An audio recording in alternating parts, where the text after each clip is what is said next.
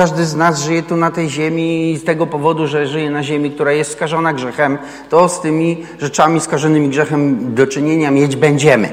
I będziemy, wiecie, tu zranieni, tam zniechęceni, tutaj coś i to, o tym też możemy rozmawiać.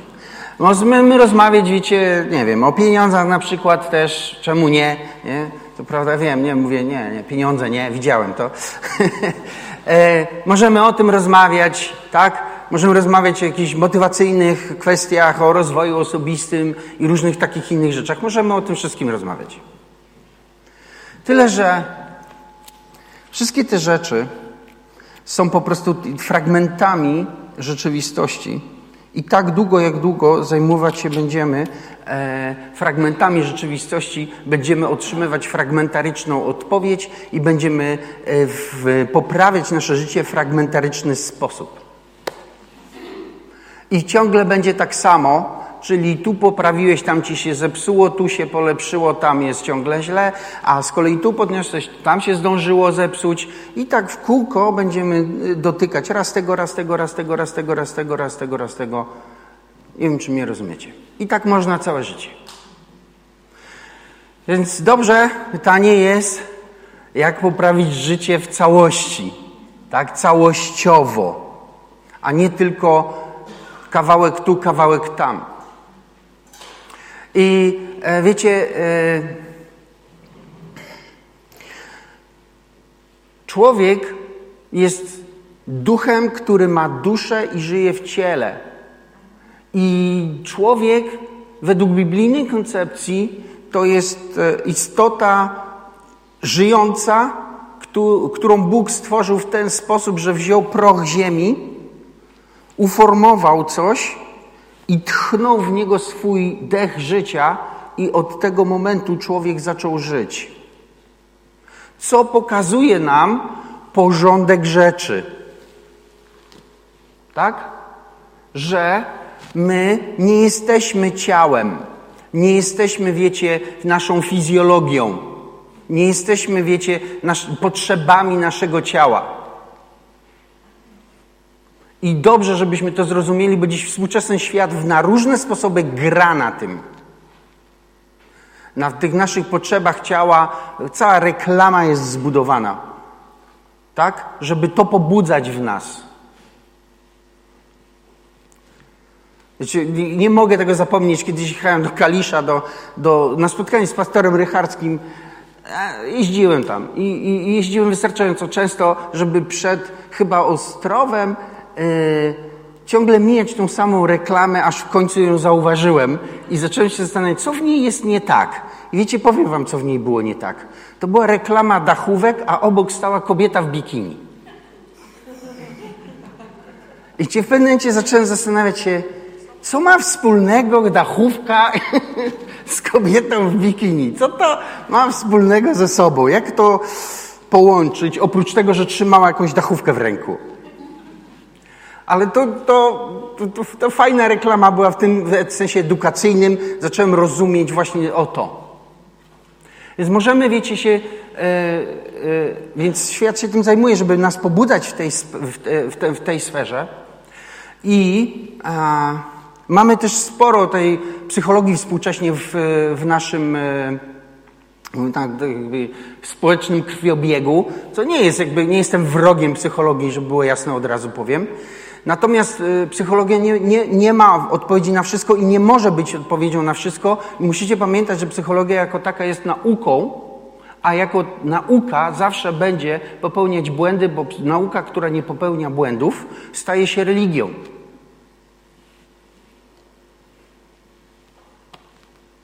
Tak?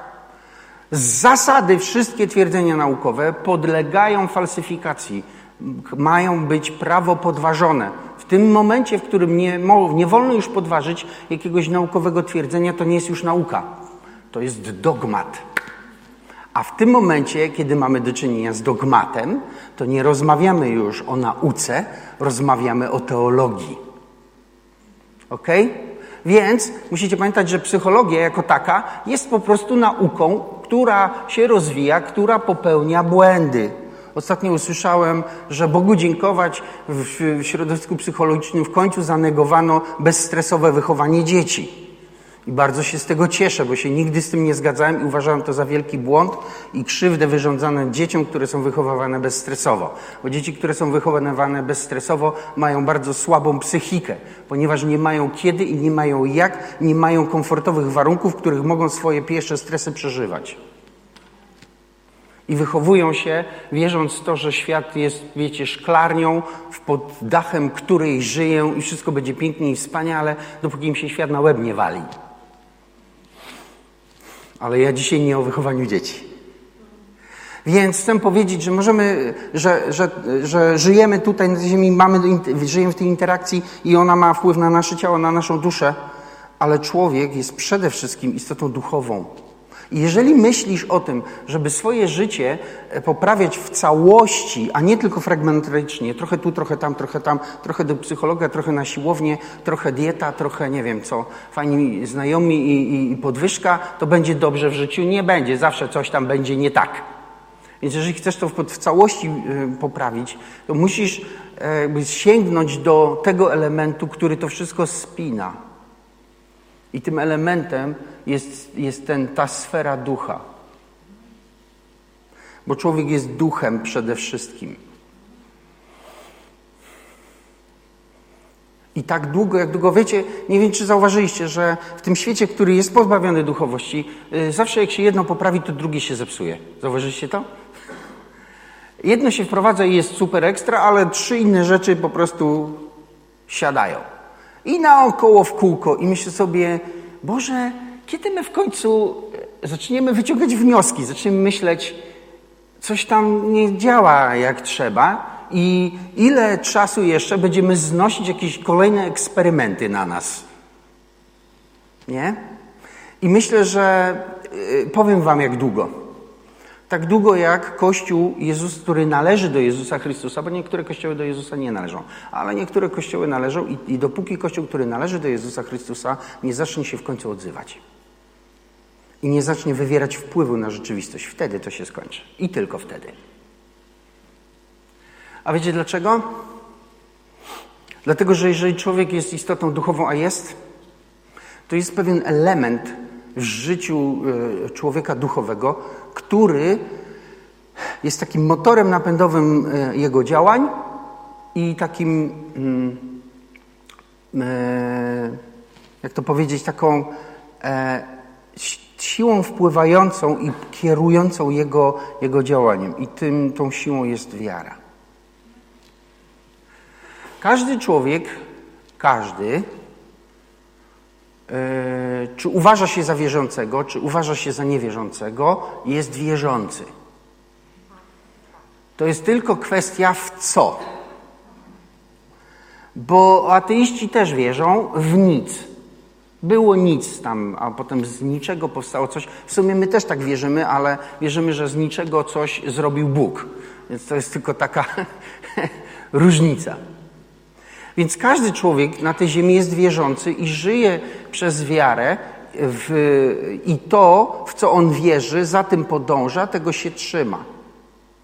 Wiecie, my, my jesteśmy e, no, dziećmi e, takiego intelektualnego wychowania z tą dominacją i przekonaniem, że, e, że człowiek jest istotą myślącą i opiera się na dedukcji, i opiera się na logice, i opiera się na przyczynowości-skutkowości, i my myślimy w tymi kategoriami, że my tak żyjemy, ale to jest nieprawda.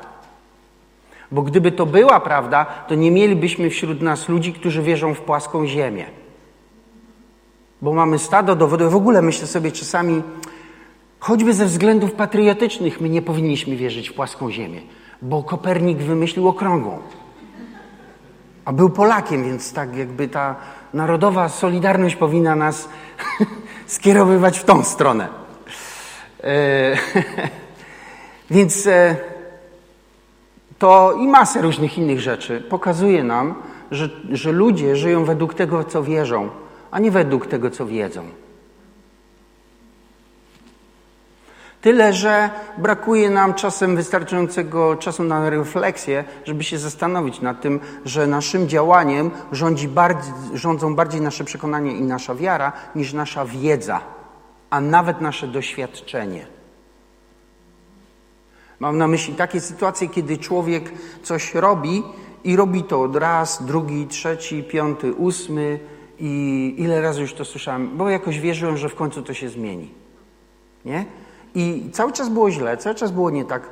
Y, I rozmawiałem niedawno z, y, y, z takim biznesmenem, który po prostu zaliczył po prostu wielki upadek w swojej firmie, miał pół miliona długów, bo przez po prostu zawalonym jakiś, zawiódł go kontrahent, to szukał go i on jeszcze jakoś wierzył, że się z tego wygrzebie przez 8 miesięcy zamiast zamknąć firmę i narobić sobie długów na pół miliona. Tak? Nie miałby tych długów, gdyby żył tylko według kalkulacji, nie? Choć tak my myślimy, biznes to przecież tylko Excel i w ogóle ten, plany i projekty, nie? A on wierzył, że jakoś to i przez to po prostu popadł w długi. Ale wiecie, to jest połowa jego historii, bo druga połowa jest lepsza. Druga połowa jest taka, kiedy mi opowiadał, że e, wiecie co? Ktoś pomógł mu w najlepszy możliwy sposób. Głosił mu Ewangelię i on się nawrócił. I kiedy się nawrócił, zaczął Bogu wierzyć w co innego, że on z tych długów wyjdzie i pracował sumiennie wiecie, w, yy, i, i, wierzył Bogu i wyszedł z długów, spłacił półmilionowy dług, jest do przodu. Nie? Więc wiecie, my żyjemy według tego, w co wierzymy. I jeżeli przemyślicie sobie to, co teraz powiedziałem, dojdziecie do tego wniosku, że tak jest. Że tak po prostu jest.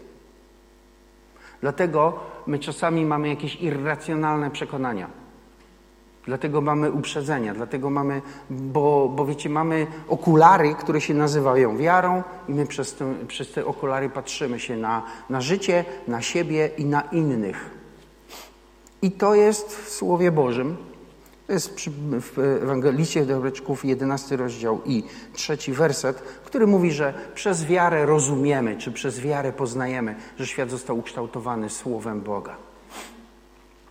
I więc masz takie okulary i tymi okularami patrzysz na świat i według tego, w co ty wierzysz, decydujesz o swoim życiu.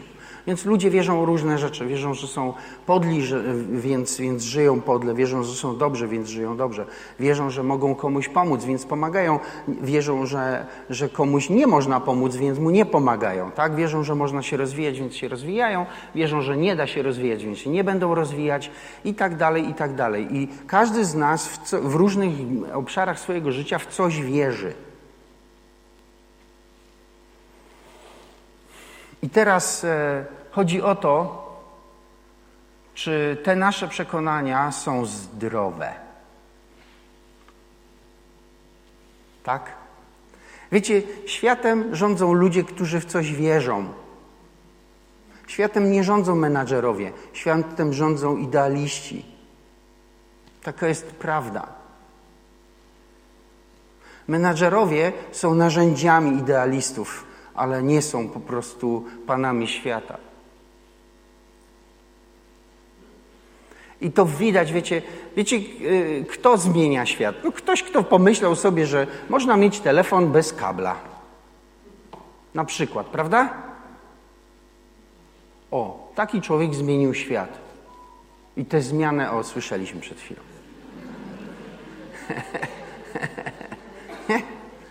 Ktoś, kto wymyślił po prostu komunikację taką nie za pomocą telefonicznych kabli, ale za pomocą, wiecie, internetowych kabli, przesył danych. Ten człowiek też zmienił świat. Ktoś, kto maila wymyślił. No i tam parę innych rzeczy. Tak? Nie wiem, czy wiecie, co ja tam próbuję do was powiedzieć. Bo to jest tak, że wy też w coś wierzycie. I pytanie jest, co to jest? Co to jest? Nie? I kto was przekonał do tego, żeby w to wierzyć? Dlatego, że wiecie, jeżeli my e, poświęcimy nasz czas i nasze życie ideom i pomysłom, które po prostu nie są zdrowe, to będziemy po prostu głęboko rozczarowani i będziemy się czuć jak narzędzia, które ktoś wykorzystał do swoich celów. To jest trauma, którą Niemcy przeżyli, wierząc kiedyś Hitlerowi, że on naprawdę chce naprawić ich kraj. To na przykład. I powiedzmy, że moglibyśmy takich rzeczy po prostu wymyślić sobie dużo, dużo, dużo więcej. Więc pytanie brzmi, w co ty wierzysz? W co ty wierzysz? I czy to jest zdrowe, czy nie? Tak? Do czego to cię doprowadzi? Jak, jaki będzie miało efekt i wpływ na ciebie? I dochodzimy tutaj do takiego miejsca, że wiecie. E... Dobrze, jeszcze jedną taką rzecz.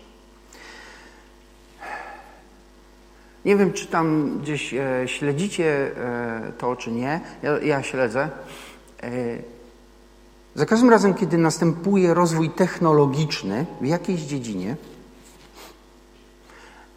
za tym rozwojem technologicznym musi następować rozwój nauk humanistycznych, które będą tą, tym rozwojem technologicznym rządzić, ponieważ jeżeli zabraknie tej humanistycznej nauki w technologicznym rozwoju, to mamy do czynienia z dziwadłami, którymi potem nie wiadomo co zrobić.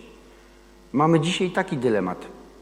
W Wielkiej Brytanii dopuszczono do ruchu samochody e, elektryczne, które, e, e, te autonomiczne samochody, że autonomiczny samochód może tam w ruchu być. No i jest dylemat, polega na tym, że jedzie samochód autonomiczny i nie ma, no i powiedzmy jest z tyłu pasażer, z przodu kierowcy nie ma, bo autko samo jedzie, nie? I jest y, ciemno, ślisko, deszcz pada i tak dalej i nagle po prostu grupa dzieciaków, które lubią się bawić deszczu, wyskakuje na ulicę i ten samochód teraz musi zdecydować, czy wpakować tego pasażera do rowu, czy rozjechać dzieci. Tak? E, co to jest? E, to jest to, że ktoś, kto był technokratą, wpuścił do e, obiegu społecznego rzecz, z którą nie pracowali etycy. Nie wiem, czy widzicie mnie, co ja próbuję Wam pokazać. Bo my trochę żyjemy w takim, e, w takim fałszywym myśleniu, że nie no, wszystko to jest, wiecie, zasady, reguły, technologia, to, to się wszystko poukłada, będzie dobrze, a w ogóle nie będzie dobrze. Bo tymi wszystkimi rzeczami rządzą jeszcze e, inne, które po prostu powinny panować i wpływać na nie. To samo jest z in vitro. Największym problemem z in vitro nie jest całe e, to e, całe zapłodnienie, tylko problem jest z tymi wszystkimi komórkami, które według polskiego prawa są żywe i są przechowywane zamrożone. I potem pomyślcie sobie o tym, że ktoś umiera. Co z nimi zrobić? Wyrzucić do kubła? Tak? A wiecie dlaczego jest taki problem? Bo nikt nie myślał o tym, kiedy się zaczynało. W Wielkiej Brytanii zrobiono wielką rewolucję w tej kwestii i zmieniono system. I stwierdzono tak, my będziemy drożej płacić, bo pobranie komórek jest drogo, drogie, ale oni powiedzieli, będziemy drożej płacić, ale wszystkie komórki, które zostaną pobrane, wszystkie zostaną wykorzystane do zapłodnienia in vitro i jest koniec. Nie ma tematu. Tak? Więc próbuję powiedzieć, że i Twoim działaniem, Twoim życiem rządzą Twoje przekonanie, a nie Twoja wiedza. Twoja wiedza jest jakimś narzędziem, które podpowiada, jak formować Twoje przekonania, ale Twoim życiem nie rządzą Twoje, twoje, twoje, e, twoje wiedza, rządzą Twoje przekonania. Na końcu e, decyzję podejmujesz na podstawie tego, w co wierzysz, a nie na podstawie tego, co wiesz.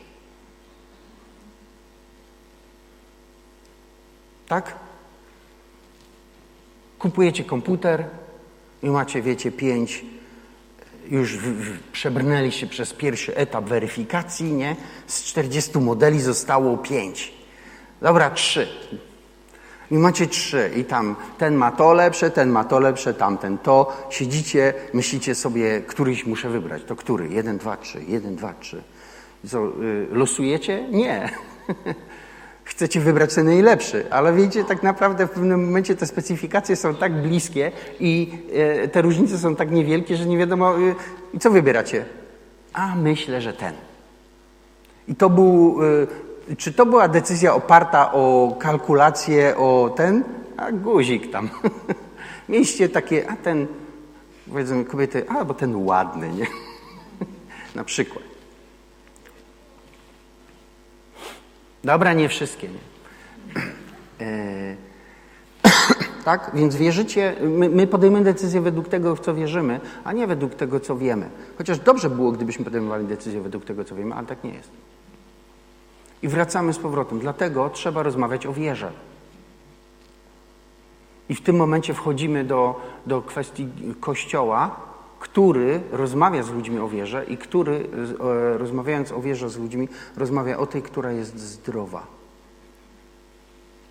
Ponieważ chrześcijaństwo jest, e, jest wiecie, wyznaniem, które, e, które zawiera w sobie ten zdrowy pierwiastek wiary. Chrześcijaństwo nie popycha nas do, do niszczenia drugiego człowieka, chrześcijaństwo popycha nas do pomagania drugiemu człowiekowi. Dlatego my po prostu w Kościele uczymy się zdrowej wiary. I okej, okay, więc mamy gdzieś tutaj to, mam nadzieję, złapane, że my przez wiarę patrzymy na świat i my, przez, my decydujemy na podstawie naszej wiary o naszym życiu. I więc teraz jakby krok następny jest taki, że wiara e, polega na tym, że człowiek wierzy w coś, czego jeszcze nie widzi. Prawda? Bo Słowo Boże mówi, że, że kiedy coś widzisz, to to już nie jest wiara. To jest jakby Twoje doświadczenie. Więc wiara jest czymś, czego y, jest, polega na tym, że Ty wierzysz w coś, czego nie widzisz i czego nie, nie możesz jakby swoimi zmysłami dotknąć, ale wierzysz, że to jest. tak? Dlatego na przykład Martin Luther King wygłosił to swoje I have a dream, i kiedy on o tym mówił, mieliśmy do czynienia z olbrzymimi nierównościami rasowymi w Stanach Zjednoczonych i to jedno stwierdzenie pchnęło tysiące Afroamerykanów w Stanach Zjednoczonych do walki o, o równe prawa i naprawdę dużo w tej kwestii zostało już osiągnięte.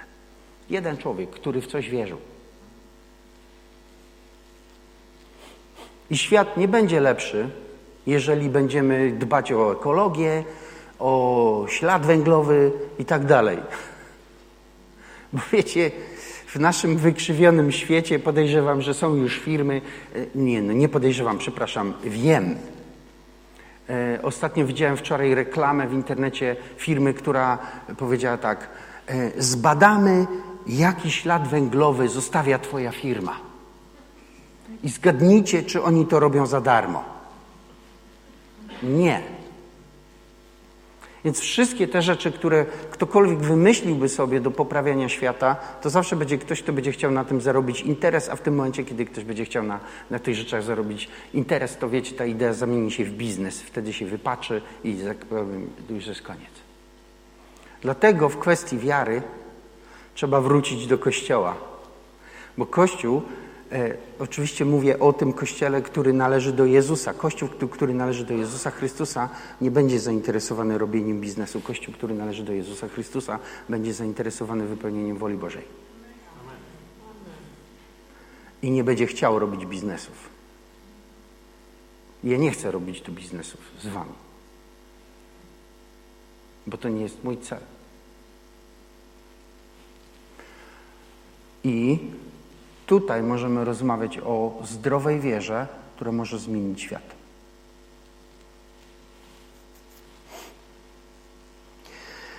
I wiecie, ludzie, którzy w coś wierzą, zmieniają świat. To jest tylko kwestia, w co wierzą i e, na ile podążają za tym, w co wierzą. Jeżeli wy będziecie wierzyć w to, że jesteście powołani na tą ziemi do tego, żeby zmienić ten świat, to jutro wstaniecie rano, o ile wstajecie do pracy, nie? E, I pójdziecie do pracy nie dlatego, że musicie, nie dlatego, że potrzebujecie pieniędzy, nie z obowiązku albo nie wiem, z nudów, bo nie macie co robić, nie? Ale pójdziecie do pracy przez wiarę, że idziecie tam po to, żeby ten kawałek świata zmienić. I jeżeli pójdziecie do swojej pracy przez wiarę, Bóg użyje Twojej wiary i będziecie zmianą. I nie mówcie mi, że świata nie da się zmienić, bo da się. Biblia mówi, że wiecie, dwóch ludzi, którzy byli wierzący, yy, dwóch, Paweł i Sylas, dwóch ludzi, zmieniło świat, który był ówcześnie. Bo to dokładnie o, nim powiedzieli, o nich powiedziano, przyszli do, przyjechali do jednego miasta i, i zrobi się szum i ktoś się zapytał, co to w ogóle za ludzie, że szum taki wokół nich. A, a, a człowiek jeden mówi, a to są ci, co przewrócili cały świat do góry nogami. Dwóch ludzi.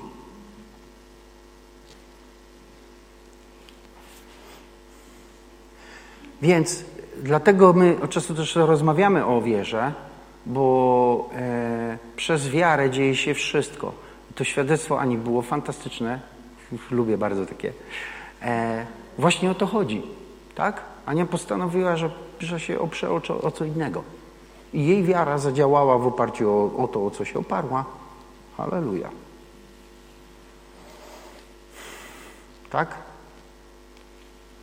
Widzisz, jeżeli wierzysz, że dzieci twoje będą podłe, złe i będą po prostu bandytami, to prawdopodobieństwo wzrasta. Jeżeli wierzysz, że twoje dzieci będą fajne, ok i w ogóle, to spada. Mówię o prawdopodobieństwie, że ten, nie, że będą takie. Tak? Jest parę takich rzeczy, które po prostu e, chcą albo wpływają na Twoją wiarę i chcą wpływać na Twoją wiarę. I dobrze jest rozmawiać o tym, żebyś to Ty decydował, co wpływa na Twoją wiarę, a co na Twoją wiarę nie wpływa. Ok? I ja dzisiaj chciałbym o tych dwóch rzeczach, yy, znaczy o, o tych rzeczach porozmawiać, wykorzystując do tego dwa takie obrazy z Pisma Świętego, które o tym, co wpływa na naszą wiarę, mówią. I pierwszy to jest Ewangelia Jana, 20 rozdział. Ewangelia Jana 20.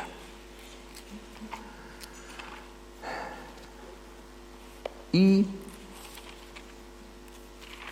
Ewangelia Jana, 20 rozdział, 26 werset. Tam jest taka historia, e, że y, to jest y, jak e, jeżeli czytacie trochę dłużej Biblię, to wiecie, że jak jest koniec Ewangelii, to gdzieś tam mniej więcej rozmawiamy już o zmartwychwstaniu Jezusa, nie?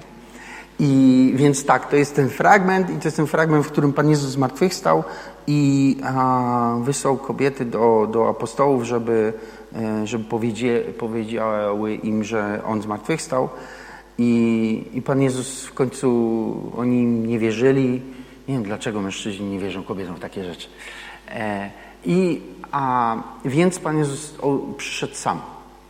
I przyszedł tam do nich, i, ale nie było tam Tomasza. I wszyscy po prostu, wiecie, ucieszyli się, uradowali i tak dalej, ale Tomasza nie było z nimi, więc po prostu e, oni powiedzieli, 25 werset, Powiedzieli mu inni uczniowie, widzieliśmy Pana, ale on powiedział do nich, jeśli nie zobaczę na rękach, jego ręka śladu gwoździ, nie włożę mojego palca w ślady gwoździ, nie włożę mojej ręki w jego bok, nie uwierzę.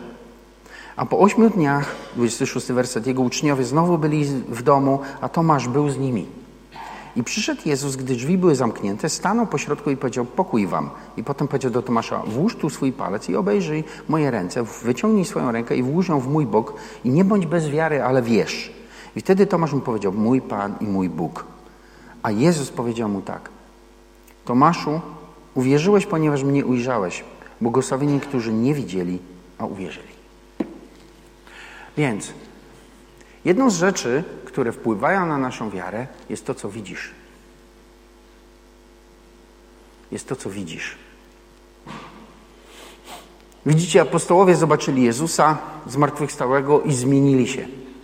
To jest jedna z tych e, nieprawdopodobnych e, zmian, które są po prostu inaczej niż za, za, pomocą wizyty Jezusa Chrystusa, są nie do wyjaśnienia.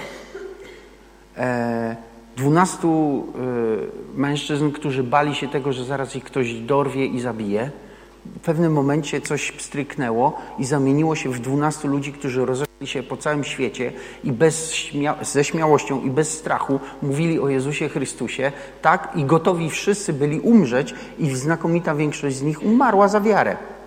I pomyślcie trochę o tym, choćby z tego takiego psychologicznego punktu widzenia, jak to jest możliwe, żeby 12 tak zalęknionych ludzi w jednym momencie odwróciło się na 180 stopni i nagle stali się po prostu e, odważnymi i bez lęku i strachu e, e, apostołami Ewangelii o Jezusie Chrystusie. Coś się musiało tam stać.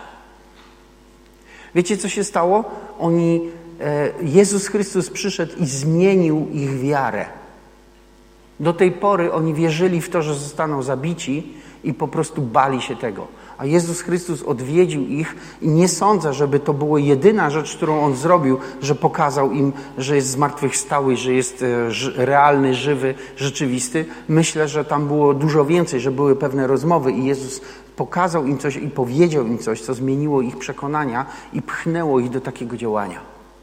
I myślę sobie, że jeżeli czasami po prostu się boisz, to potrzebujesz poszukać w modlitwie spotkania z Jezusem Chrystusem i spotkać się z Nim w taki sposób, żeby On odmienił Ciebie i Twoje myślenie i Twoją wiarę. Tylko musisz pamiętać o tym, że, że o tym, żeby się spotkać z Nim, a nie z Twoim wyobrażeniem o Nim. Dlatego, że nie wiem, czy wiecie, jeden, jeden z takich e, pisarzy kiedyś napisał, że człowiek, który, e, że jeżeli my sobie wyobrażamy Boga i nasze wyobrażenie nie zgadza się z Pismem Świętym, to to też jest e, przekroczenie drugiego przykazania. Nie czyń sobie obrazów, bo masz go w głowie. Jezus jest zawsze, e, wiecie, Bóg jest zawsze większy, tak, niż od tego, co do tej pory doświadczyłeś i nie można nam po prostu przyjmować, że my już wiemy, jaki jest Bóg, bośmy się kiedyś z Nim spotkali. I to, jeżeli przyjmiecie, jeżeli zostawicie tą, tą sferę zawsze otwartą na nowe doświadczenie, to w takich sytuacjach Bóg przyjdzie, kiedy będziecie tego potrzebować i odwiedzi Was i przyjdzie do Was z takim odpowiedzią, której Wy potrzebujecie. Dlatego, że jednym z większych problemów, jakie my mamy, to my chcemy sobie domknąć nasze życie do, w, w taki sposób, żeby dookreślić wszystko i w ten sposób czuć się bezpiecznymi. Ale w tym dniu, w którym sobie wszystko dookreślisz w swoim życiu, to jest pierwszy dzień, w którym Twoje życie będzie zagrożone zagrożone wielkim upadkiem, ponieważ świat się zmienia, a jak ty sobie wszystko określasz i ty będziesz już wiedzieć, co masz robić każdego dnia i będziesz miał plan na całe swoje życie do końca, to jak się cokolwiek zmieni, to masz wielkie problemy, bo już nie wiesz, co masz robić, bo ty sobie dopasowałeś to swoje życie do tego, co jest teraz. Rozumiecie mnie? Nie, mam być otwarci. I oni byli. Oczywiście, wiecie, bo mogli się upierać, nie, my będziemy się dalej bali. My mamy wygod tak wygodniej ale nie chcieli się upierać przy, tym, przy swoim. Ale doświadczyli nawiedzenia Jezusa Chrystusa i On ich zmienił tak, że, że to odmieniło ich życie wewnętrzne i zaczęli się po prostu zupełnie inaczej zachowywać. Dobra, no ale wróćmy do tego Tomasza. I Tomasza z nimi nie było. I on wrócił i mówi tak: Ja jestem pragmatykiem, ja muszę zobaczyć i muszę dotknąć. Nie zobaczę, nie dotknę, nie uwierzę. I wiecie, wy, wygląda na to, że apostołom nie udało się mu go przekonać. Więc za parę dni Pan Jezus przyszedł drugi raz. I on tam już z nimi siedzi, jest razem. I Jezus y, przychodzi do niego. I mówi: Słuchaj, włóż swój palec w moje ręce i włóż swoją rękę w mój bok. A potem powiedział coś jeszcze istotniejszego. Nie bądź bez wiary. Nie bądź bez wiary.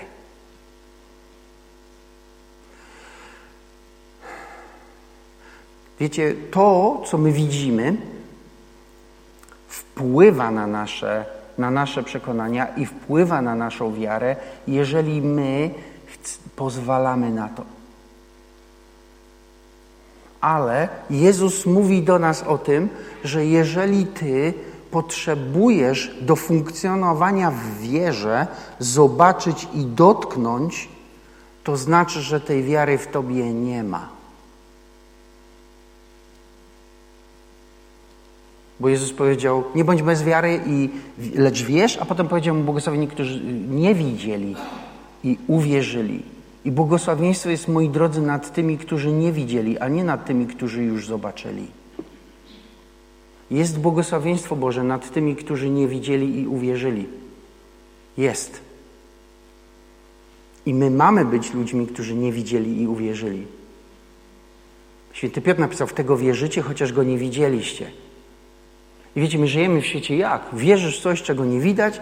No tak, wierzę w powietrze. Nie widać, ale jest, nie? Rozumiecie? Jest mnóstwo rzeczy, których nie widać i które istnieją.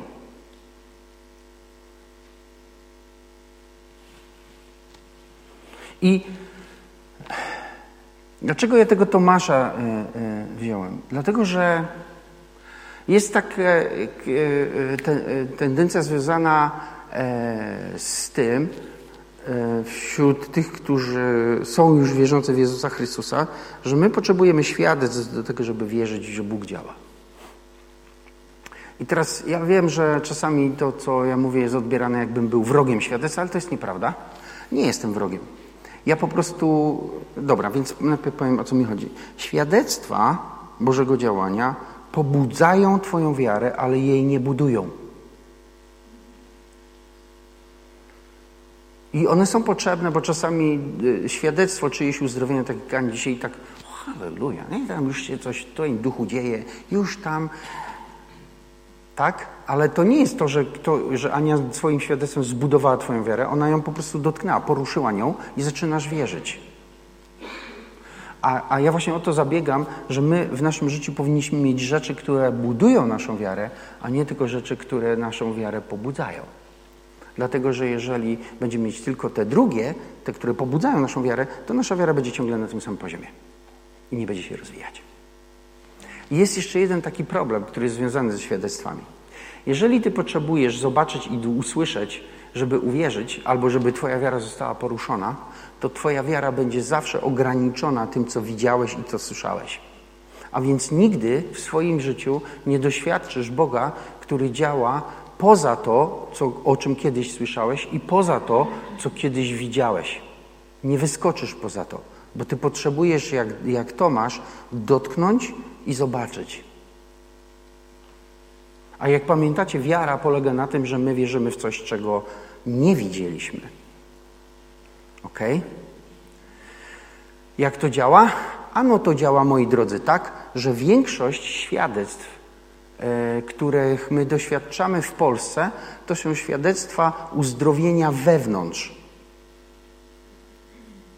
Nie wiem, kręgosłup, jakieś narządy wewnętrzne i tak dalej, i tak dalej. I nie widzimy zbyt wielu świadectw na zewnątrz, żeby na przykład komuś ząb odrósł. A jaka jest różnica dla Pana Boga zrobić to lub to? Jak możesz wszystko, to co to jest za różnica? Żadna. To gdzie jest y, różnica? E, no nie u Niego. Rozumiecie mnie? To moim zdaniem przyczyną jest to, że ludzie potrzebują zobaczyć i usłyszeć, i dotknąć, powiedzmy. I ponieważ potrzebują zobaczyć, dotknąć, to to wyznacza limit dla ich wiary. Jeśli chcesz ten limit przeskoczyć, to musisz nauczyć się wierzyć w coś, czego jeszcze nie ma. I wszyscy wierzy, wielcy wizjonerzy wierzą w to, czego jeszcze nie ma. Ten, który wymyślił telefon komórkowy, wierzył w coś, czego nie ma, nie? Jaki telefon bez kabla? O czym ty rozmawiasz? Przecież jest potrzebne to, jest potrzebne tamto. On mówi, nie, ja sobie wymyśliłem, że będzie bez kabli.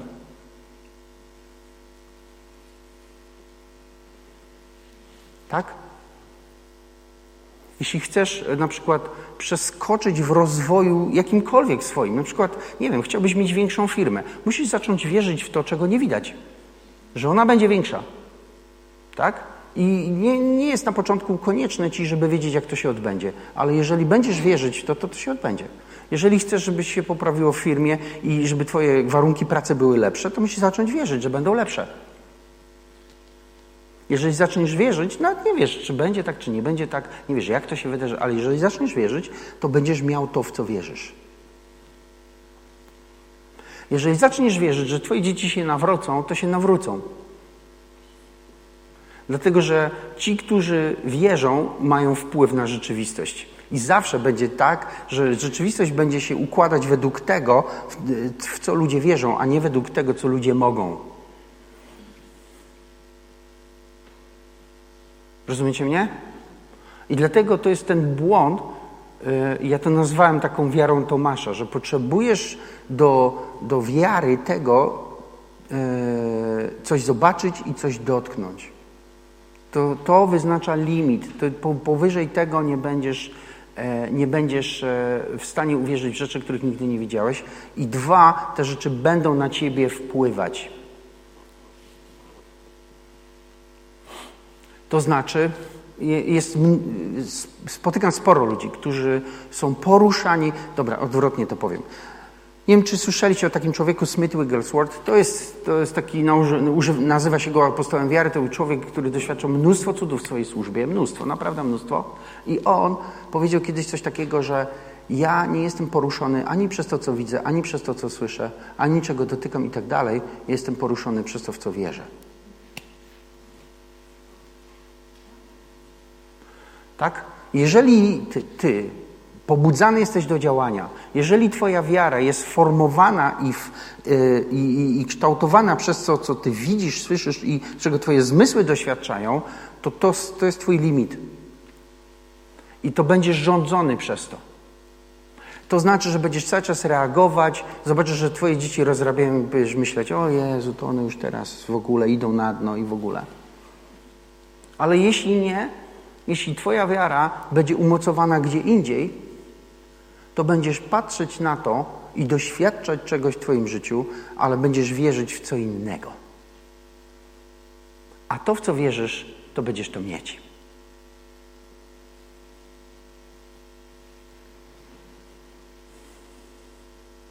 I z tego powodu chciałbym przejść do listu do Rzymian 4.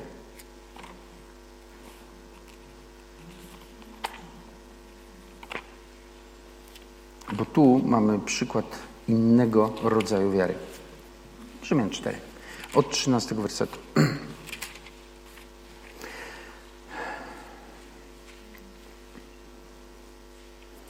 Obietnica bowiem, że ma być dziedzicem świata, nie została dana Abrahamowi czy jego potomstwu przez prawo, ale przez sprawiedliwość wiary.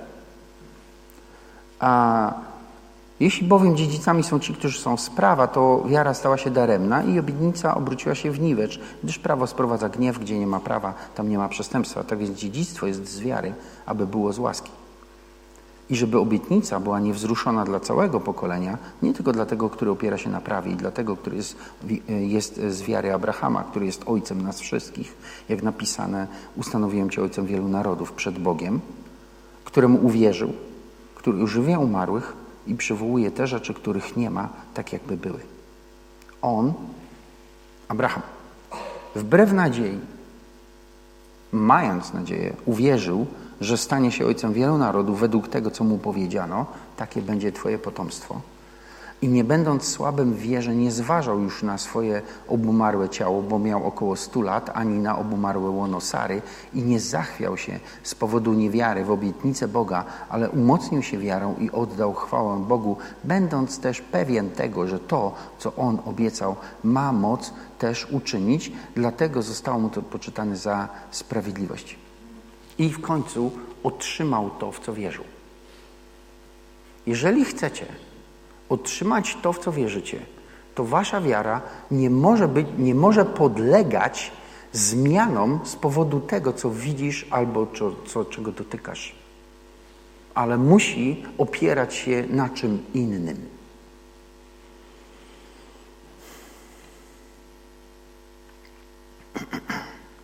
My jesteśmy powołani do tego, żeby wierzyć Bogu bardziej niż sobie.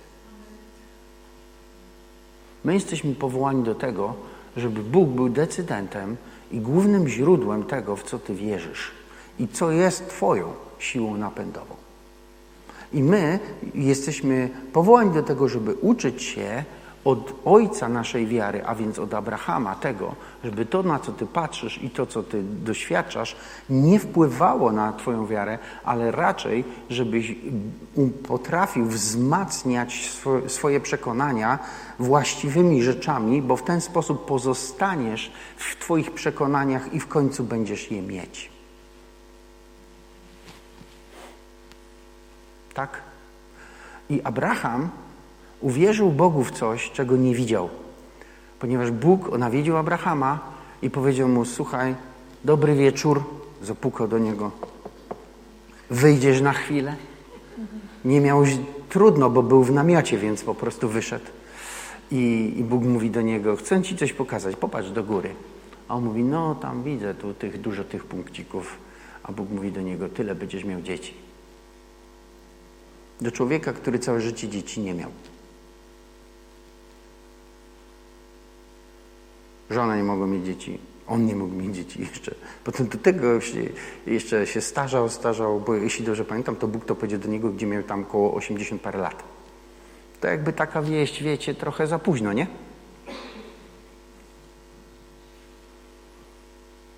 Potem jeszcze Pan Bóg go przetrzymał 13, żeby jakby było jasne, o co chodzi. I jak miał 100, mówi do niego, słuchaj, to jak tam z tymi kondycją u ciebie jest, bo wiesz, będziesz miał dzieci.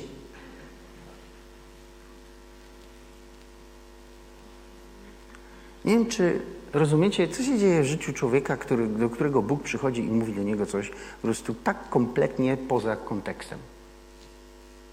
Jakie dzieci? Już kuzyna naszykowała na mojego następcę. To chyba o tym mówisz, Boże. A Bóg mówi nie. Nie o tym.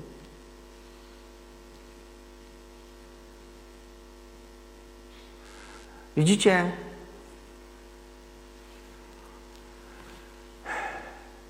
ja się spotkałem z Bogiem, który mówi do mnie o rzeczach, o których nigdy nie słyszałem i nigdy nie widziałem ich, i rozmawiam z Bogiem, który zamierza robić w moim życiu rzeczy, które nie są częścią mojego doświadczenia ani mojej rodziny, nie mam się do czego odwołać. Z takim Bogiem rozmawiam. Ja, kiedy do Was mówię, chcę Was zaprezentować Wam właśnie Jego. Jezusa Chrystusa, który kiedy przychodzi do Twojego życia, to nie ma żadnego pewnika oprócz Niego samego. Tylko On jest pewnikiem i stałą rzeczą. Wszystko inne może podlegać zmianom, jeśli On tylko zechce. I chciałbym Was zachęcić do tego, i po to tak tyle gadam, żebyście Wy stanęli też w tym miejscu i żebyście otworzyli się i doświadczyli Jezusa Chrystusa, który może poprzestawiać całe Twoje życie. Wszystko, z czymkolwiek się mierzysz i z czym masz problem, jeżeli pozwolisz Mu tylko ty, do tego, na to, żeby On mówił do Ciebie o rzeczach, których nigdy nie słyszałeś, a Ty, żebyś nie, nie pozwolił sobie na ten komfort, żeby z Nim podważać to, ale żebyś w to uwierzył. Bo jeżeli to zrobisz i uwierzysz, będziesz miał to, w co uwierzyłeś Bogu, bo Bóg stanie za tym, a jest wszechmogący. I jak już rozmawialiśmy, świat jest rządzony i jest napędzany przekonaniami i wiarą ludzi, którzy coś wierzą, i ta ich wiara doprowadza do tego, że dzisiaj te rzeczy są, zmaterializowały się i są, bo tak działa wiara. Jeżeli wierzysz, rzeczywiście, święty Pan Jezus powiedział w Ewangelii Marka 11 rozdział, że ktokolwiek uwierzy, że ta góra wzniesie się i przyniesie się do morza, ale nie zwątpi w swoim sercu, a ktokolwiek, to nie oznacza tylko wierzący w Jezusa Chrystusa, tylko wszyscy ci, którzy wiedzą, jak działa wiara. Jeżeli uwierzysz w cokolwiek i będziesz trzymać się tego, to się to wypełni. Dlatego powiedziałem, że musimy uczyć się też tego, co jest zdrowe, żebyśmy nie wierzyli w, w dziwne rzeczy, bo one niszczą nam świat. Amen? Wiara powinna być definiowana przez Boga, który jest dobry, bo wtedy, kiedy to, co, to, co On wychodzi z Niego, zawsze jest dobre i będzie dla nas dobre ale rozmawiasz z Bogiem, który jest wszechmogący i może zmienić Ciebie i Twoją wiarę, jeżeli staniesz i będziesz rozmawiać z Nim i pozwolisz Mu mówić do swojego serca, pozwolisz Mu formować Ciebie, pozwolisz Mu złamać ograniczenia, które nałożone zostały przez to, co widziałeś i co słyszałeś, albo czego nie widziałeś jeszcze i nie słyszałeś, ale pozwolisz Mu mówić, to Bóg będzie mówił do Ciebie i pokaże Ci rzeczy, których potrzebujesz do tego, żeby się spełniło to, o co do Niego wołasz ale do tego potrzebujesz nauczyć się wierzyć tak jak Abraham, w to, czego nie widzisz jeszcze.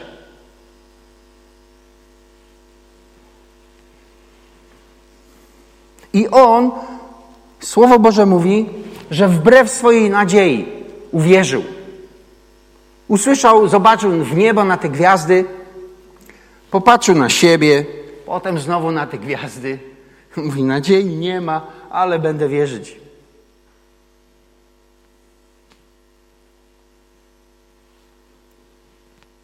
Ten sposób przychodzą cuda do naszego życia. I są w waszym zasięgu. Jesteście wierzącymi ludźmi. Duch Boży mieszka w was. Macie dar wiary, jak każdy człowiek, który się narodził na nowo. Ale myślę, że pora jest na to, żeby go, ten dar wiary zacząć rozwijać, a nie tylko pobudzać. Świadectwa są fajne, pobudzają wiarę, zachęcają do tego, żebyśmy wierzyli, ale my powinniśmy naszą wiarę również rozwijać. Żeby właśnie, bo tak jak Ania mówi, że wstajesz gdzieś tam któregoś dnia rano i wiecie, nie ma tej nastrojowej muzyki, świateł nie ma, nikt się obok ciebie nie modli, ale wierzysz Bogu i to wystarcza. Halleluja.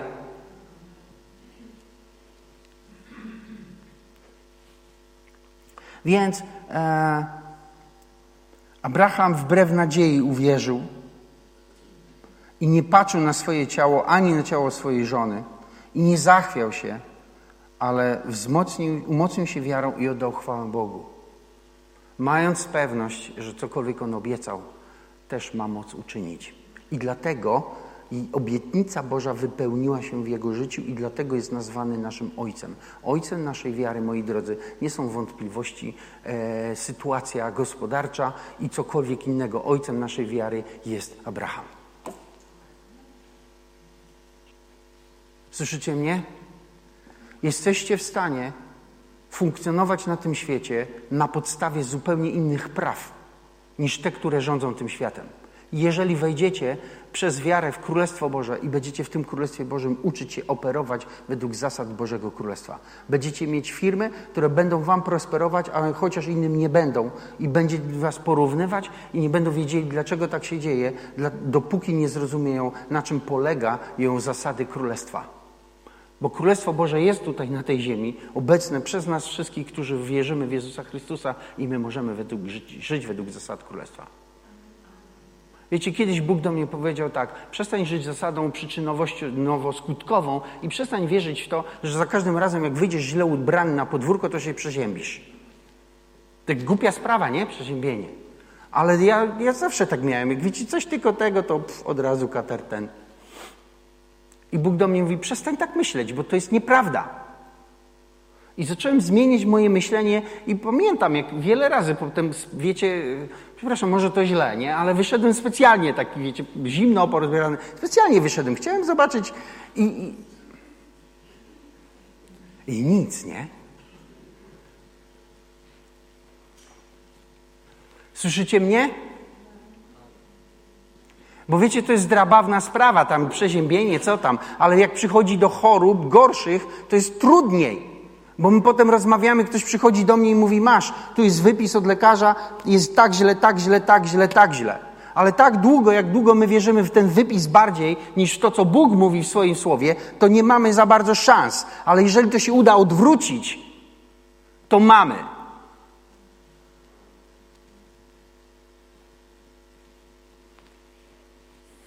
I od, do tego zmierzam. I wiecie, my bardzo często, kiedy mówimy o wierze, to ją łączymy z uzdrowieniem, ale wiara nie dotyczy tylko uzdrowienia. Wiara dotyczy mnóstwa różnych innych rzeczy w Twoim życiu. I masz do tego dostęp. Tylko musisz uczyć się tego, żeby, nie, żeby Twoja wiara nie była budowana za pomocą tylko e, tego, co widzisz i tego, co możesz dotknąć, ale żeby była budowana według tego, co Bóg do Ciebie mówi. I wiecie, mam sporo takich doświadczeń w moim życiu, kiedy Bóg mówi do mnie, i ja nawet nie wiem, co, jak to będzie, ale nauczyłem się już, żeby nie dyskutować z największym, naj, naj, najwyższym, tylko go słuchać i pozwolić mu, żeby on wpływał na mnie, bo to powoduje, że moje życie się zmienia i, i, i przekształca się i robię rzeczy, o których nigdy w życiu nie pomyślałbym.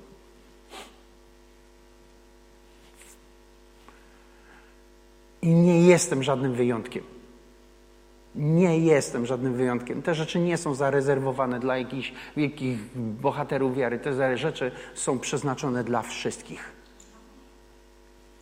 Halleluja. A wszyscy to ty.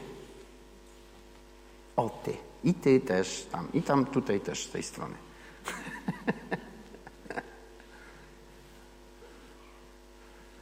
Twoja wiara jest siłą, która może zmienić Twój cały świat. Wszystko. Od zdrowia przez finanse, skończywszy na relacjach i świecie, który wokół Ciebie otacza. Możesz zmienić to. Nie wiem, czy pamiętacie, kiedyś był tutaj Jonathan e, Dyke. Pamiętacie, z Anglii przyjeżdżał tutaj czasami taki człowiek. I on powiedział mi, opowiadał kiedyś taką historię, że Bóg powiedział mu, żeby się zatrudnił do jakiejś fabryki. I mówi tak, kiedy się zatrudniłem do tej fabryki, w tej fabryce było nawróconych ze trzy czy cztery osoby, razem ze mną pięć. Kiedy wychodziłem z tej fabryki, cała fabryka była wierząca. On po prostu korzystał tylko z okazji, jak ktoś kichnął, mówi, pomodlicie?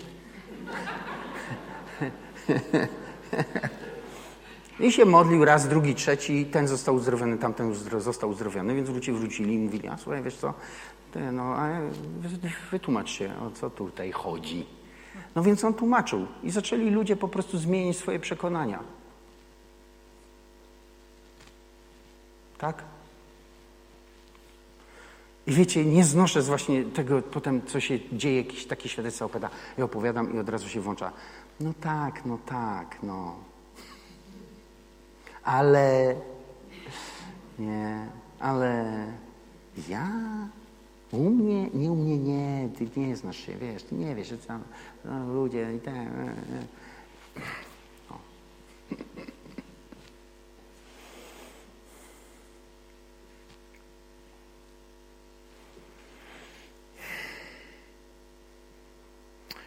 A przepraszam, ale mam takie e, jakieś, myślę, że to jest Duch Święty, który mówi do mnie, że ktoś tutaj na sali, kto ma swój biznes, że Bóg mówi do ciebie, ja chcę uczynić twój biznes większym. I jeśli to dotyczy ciebie, to po prostu zacznij go słuchać. Nie bierz kredytu i nie zatrudniaj nowych pracowników. To nie jest ten moment. Na razie go posłuchaj, co on do ciebie mówi.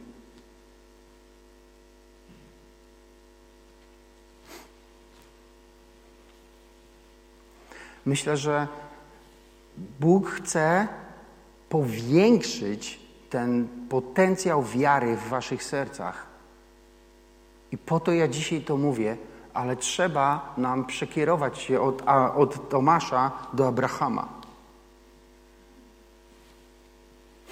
I, I, chyba zaczęła się w tym miejscu i chcę się, chcę się modlić z wami o to.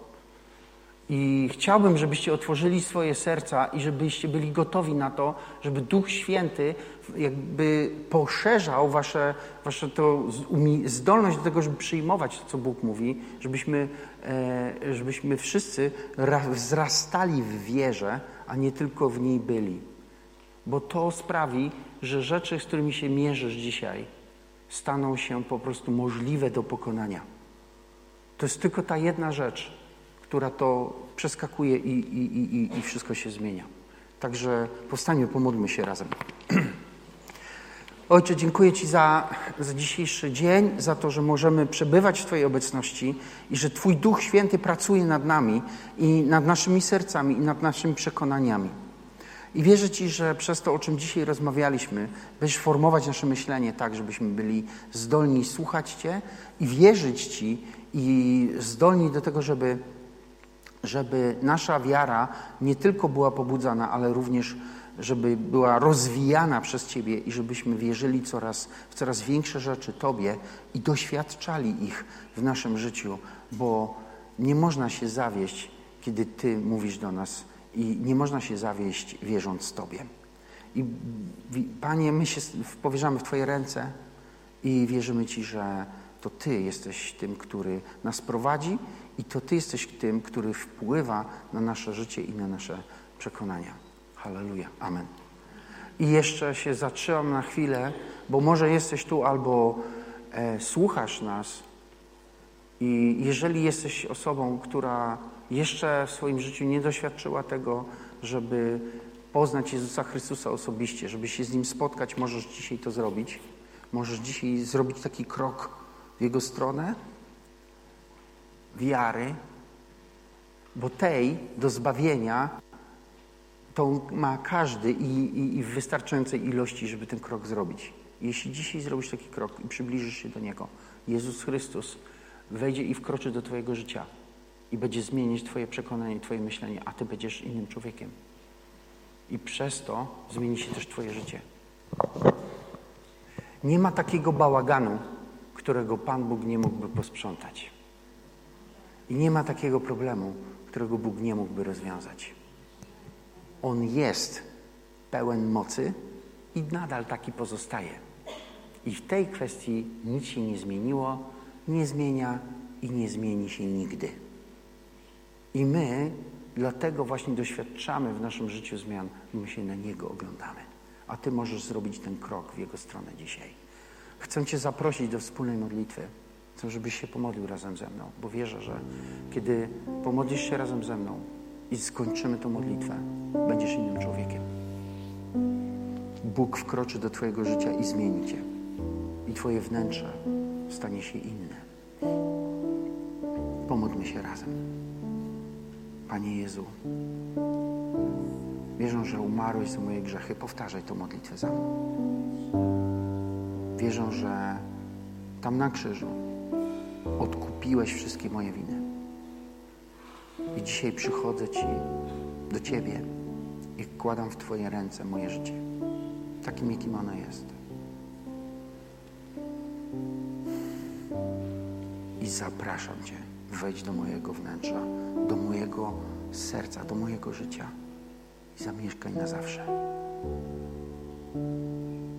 I dzisiaj chcę i wyznaję, że Ty jesteś moim Panem i moim Zbawicielem. I decyduję się, że od dziś będę żyć z Tobą, będę podążać za Tobą. Amen. Jeśli modliłeś się pierwszy raz, Bóg Cię wysłuchał, wewnątrz Ciebie, w środku mieszka teraz Duch Święty będzie Cię zmieniać. A życie Boże, które jest w Nim, sprawi, że będziesz doświadczał zupełnie nowej duchowej rzeczywistości. A wiara w Niego pokona wszystko, przed czymkolwiek dzisiaj stoisz.